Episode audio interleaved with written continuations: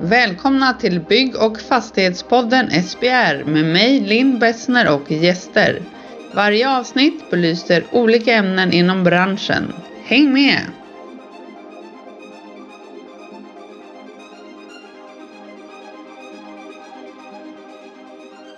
Välkomna till premiäravsnittet i SBRs podd.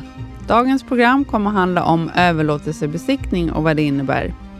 Linn Bessner heter jag och det är jag som kommer intervjua våra gäster i de olika avsnitten.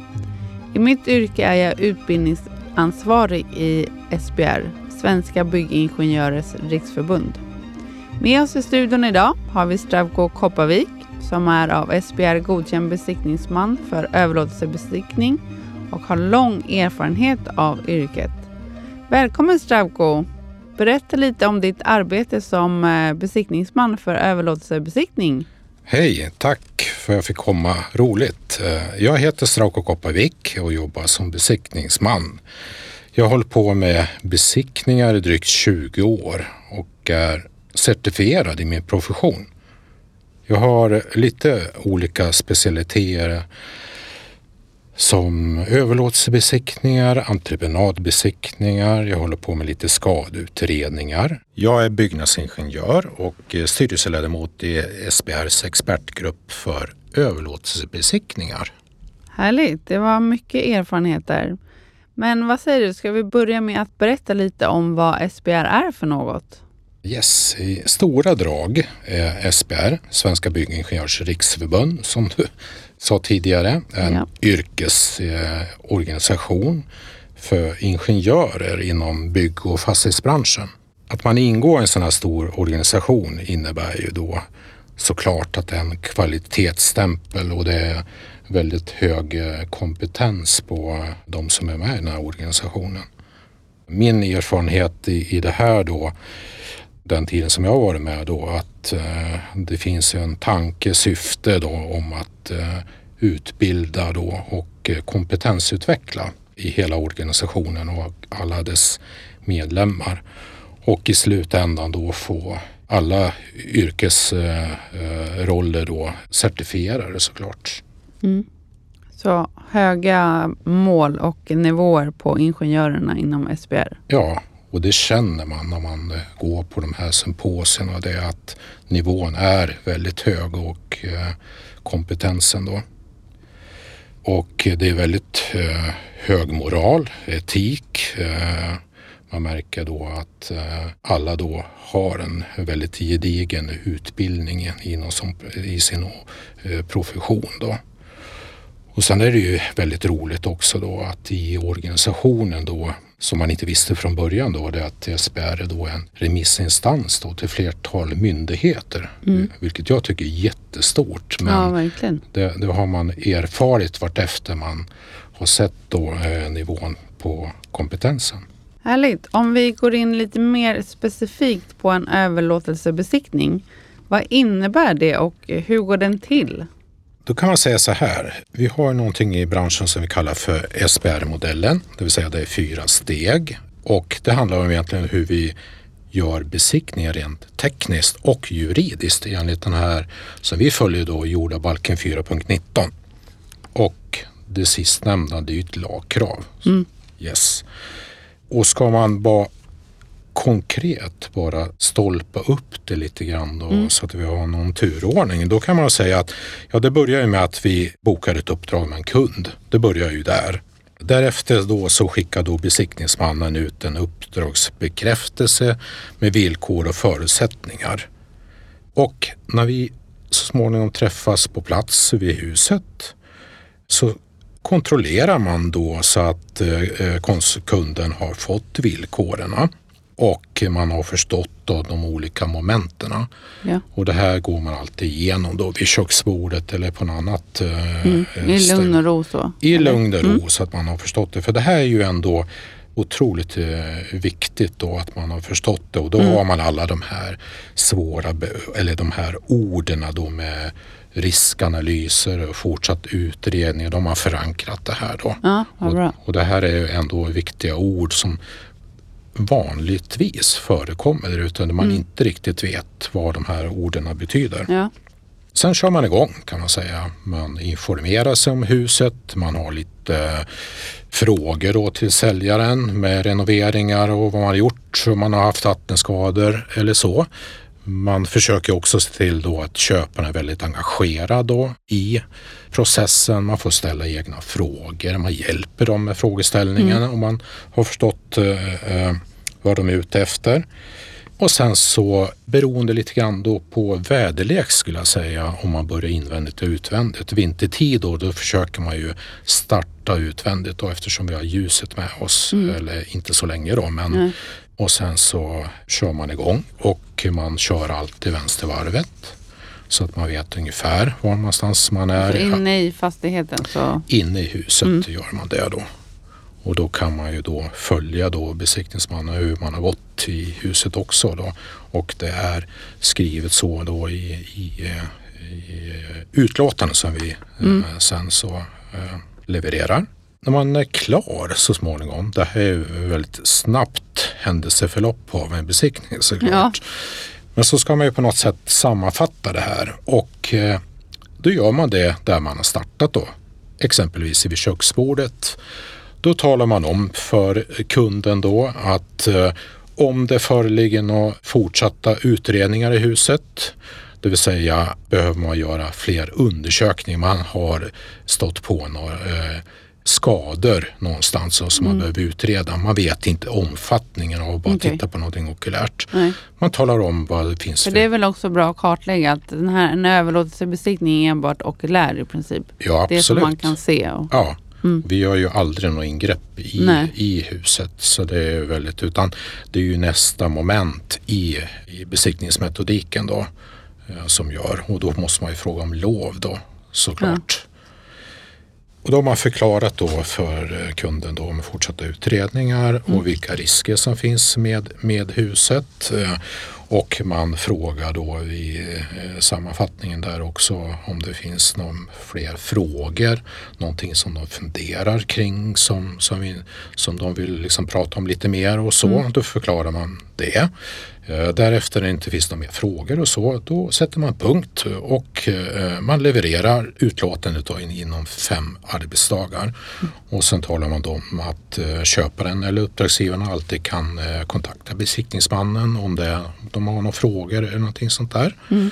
Och därefter då så avslutar man besiktningen. Mm. Så det verkar som att det också är en pedagogisk uppdrag som ni har så tillvida att eh, först så träffas ni och går igenom huset och pratar förutsättningar. Sen gör besiktningsmannen själva besiktningen då, går runt ja. i huset och sen så samlas man igen och går igenom det som besiktningsmannen har mm. sett. Mm.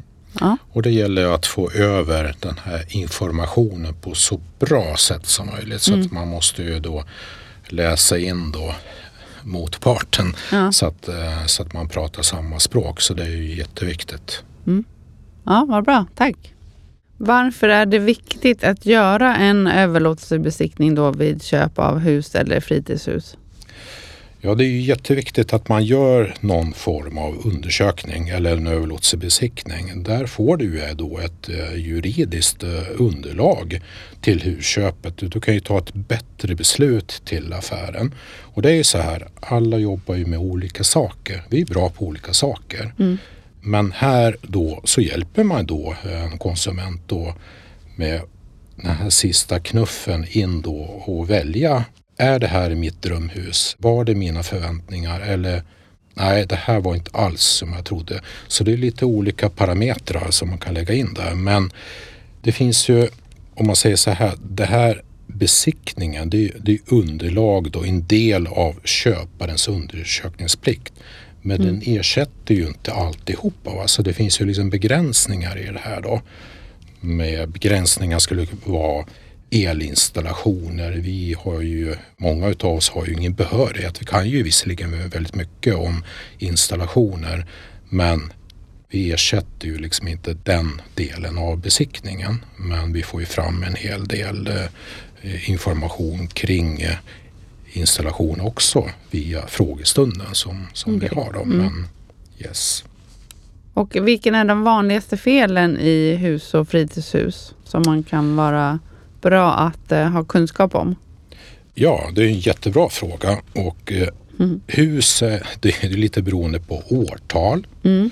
Eh, vilken typ av hus det är, eh, vad det är för grundläggning och fram och tillbaka.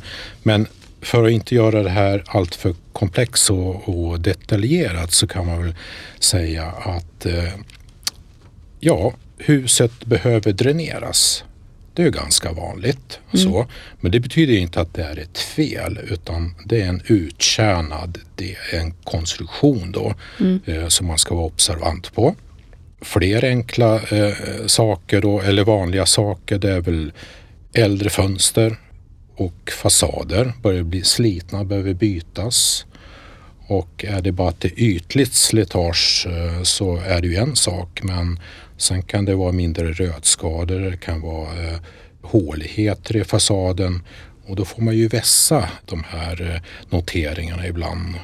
Och är det eh, otätheter, ja då behöver man ju göra en djupdykning, det vill säga man behöver göra en fortsatt utredning för att klarlägga föreligger det några skador bakom panelen till exempel.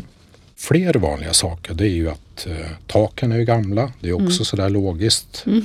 Eh, så att det är ju inga egentligen konstigheter. Tätskikten i badrummen är gamla. Det är också vanliga eh, orsaker. Mm. Och det kan ju även vara så att de är felgjorda på något sätt. Mm. Eh, de vanligaste riskkonstruktionerna till exempel, där man har källare, det är att det är uppreglade golv, utreglade väggar.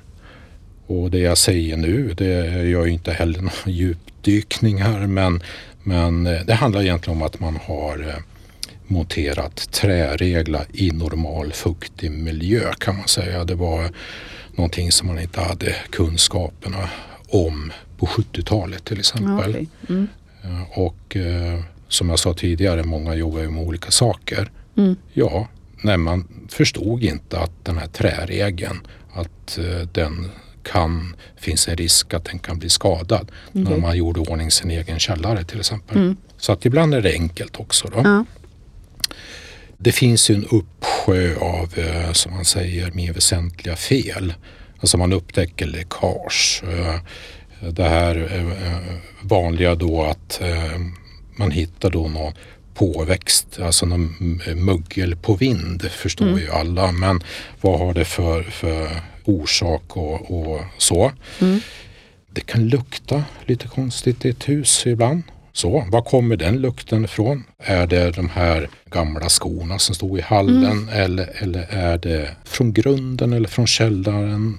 Så att, eh, och eh, det kan ju vara till och med så att eh, det finns sättningar i huset. Alltså, eller så finns det sprickor i grundkonstruktioner och fasader. Mm. Sen är det en sak till som jag tycker man, man sticker ut hakan lite. Men som jag sa tidigare, är att eh, det snickras och grejas väldigt mycket i husen. Mm. Det kan ju vara så att den som bor där jobbar ju med något helt annat men tycker det är kul att jobba med händerna. Mm. Och man har gjort någonting i huset då som inte är helt fackmannamässigt. Mm. Och sen kommer besiktningsmannen och bedömer det. Uh -oh. Ja, och eh, vanligaste stora väsentliga felen där det var att man har eh, tagit bort en bärande vägg. Mm.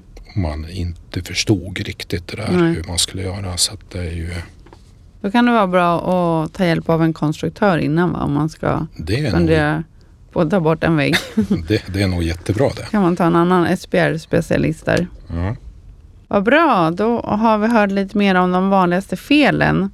På tal om fel så har jag hört mycket om någonting som heter dolda fel. Vad innebär det och hur skyddar man sig bäst mot dolda fel? Ja, eh, dolda fel det, det, är ju ett abstrakt begrepp. Det är mm. ju svårt att ta. Vad är dolda fel? Precis. Man skulle kunna säga att det är fel som man okulärt, alltså det du kan se, mm. Inte se vid en normal överlåtsbesiktning. Eller man kan förvänta sig eh, det, men som eventuellt har sitt ursprung i tidigare eh, uppförande av huset. Alltså det låter ju jättekrångligt men mm. det är ju så abstrakt det här ordet så att det, men varje överlåtelse innebär då att eh, man har ett ansvar. Man måste fördela det mellan säljare och köpare. Och det är inte så att, eh, att man kan liksom skriva bort sig från, för att om nu ägaren av fastigheten har tagit bort den här bärande väggen som vi var inne på tidigare. Mm. Då kan ju aldrig den bli riktigt dold för man kan ju hänföra den till vem som har gjort vad mm. i det. Va? Och man skulle kunna upptäcka sånt via en överlåtelsebesiktning. Men det är ju det som finns inne i väggar och sånt där som man, man har till exempel en massa rörkopplingar och mm. sånt där. Och det kan ju vara så att den som bor där idag har gjort de här kopplingarna. Och eh, det blir ju väldigt abstrakt men, men man, har ju ändå, man kan ju ändå inte se det vid en, en eh, överlåtelsebesiktning. Då, va? Och eh, sammanfattningsvis så ska man säga då att säljaren bär ju en väldigt stort ansvar för dolda fel. Alltså man kan säga att i praktiken omfattas den av köparens undersökningsplikt men man bestämmer i vilken utsträckning säljaren kan hållas ansvarig. Alltså nu är vi inne på abstrakta saker men det är så här flummigt mm. Eh, det här med vad är dolt fel. Och eh, det finns ju då dolda felförsäkringar och det finns bland annat på eh, SBRs hemsida mm. där man då kan teckna då en sån här försäkring då på fastigheten. Så det är specifikt för dolda fel? Det skulle man kunna säga. Ja. Och, eh, men man bör ju som allt annat, man bör ju vara väldigt noggrann med att man läser igenom villkoren så att man förstår det. För det som jag har pratat om nu kan ju vara lite flummigt men dolda fel är flummiga. Ja. Det är ju väldigt abstrakt. Eh. Men det är väl också därför den här specifika försäkringen finns, just för att det är svårt? Ja, och det är alltid någon då som extern då som då exempelvis om man eh, har ett sånt ärende utreder då eh, vad, som, vad som är ett dolt fel mm. eller inte. Så det, det, är en väldigt det var en väldigt svår fråga att svara mm. på när det blir sådär abstrakt. Ja. Men, men, så är det med de här ja. dolda felen. Härligt. Så det som jag har förstått mycket då gällande SBR och som jag vet eftersom jag arbetar här, det är att det är en väldigt eh, heltäckande organisation kring just överlåtelsebesiktning. Att det finns ju också mallar till exempel som ni eh, besiktningsmän utgår ifrån. Och de här är ju avstämda med eh, jurister till exempel. Och att vi har också en eh, specifik eh, försäkring, dels för överlåtelsebesiktning men också kompletterande försäkring gällande dolda fel. Så det, det verkar vara en trygghet för alla inblandade parter att det är så heltäckande. Har jag uppfattat det korrekt då? Ja, jag tycker att du sammanfattar det väldigt bra. Och det, det är ju en trygghet såklart. Va? Och det är ju alla bra förutsättningar är uppfyllda. Så ja. det finns inte så mycket att säga. Jag tyckte du beskrev det väldigt bra där. Härligt. Är det någonting annat som köpare eller säljare bör tänka på vid en uh, överlåtelsebesiktning?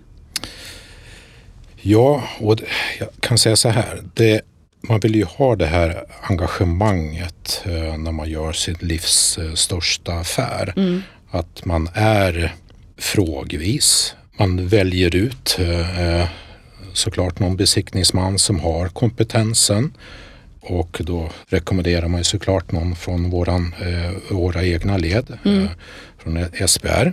Och där vi har jättebra sökfunktioner. Om man, på hemsidan, ja. sbr.se, ja. sök specialister där. Och det är beroende på vilket område du bor i så får du fram all information om själva besiktningsmannen, vad man mm. har för behörighet och så. Och jag tycker det är otroligt viktigt eh, att man går den vägen då. Och eh, man kan säga så här, vi har ju alltid då sådana här giltiga konsultansvarsförsäkringar också mm. så att det, ja, det är eh, fullförsäkrat. fullförsäkrat mm. Jag tycker man ska ställa eh, kompetenskrav då på det företaget eller den besiktningsmannen som man bokar. Eh, och som jag sa tidigare, det är ju en jättestor, det är ju en livsaffär man gör. Va? Så att eh, man ska inte ha bråttom med sina val. Var aktiv frågvis, tjata om det igen. Mm. Men framförallt, välj alltid själv hur du vill undersöka huset. Låt din magkänsla styra. Jag tycker att den Ja. är så här man får ju alltid frågorna, hur skulle du vilja råda mig? Alltså, jag kan ju råda dig på ett sätt, men, men som konsument så måste du liksom låta din magkänsla styra för att du ska uppnå det som, som du vill. Ja. Ja. Härligt. Tack så jättemycket för att du kom och gästade Bygg och fastighetspodden SBR. Vår kunskap är din trygghet. Tack så mycket Stravko.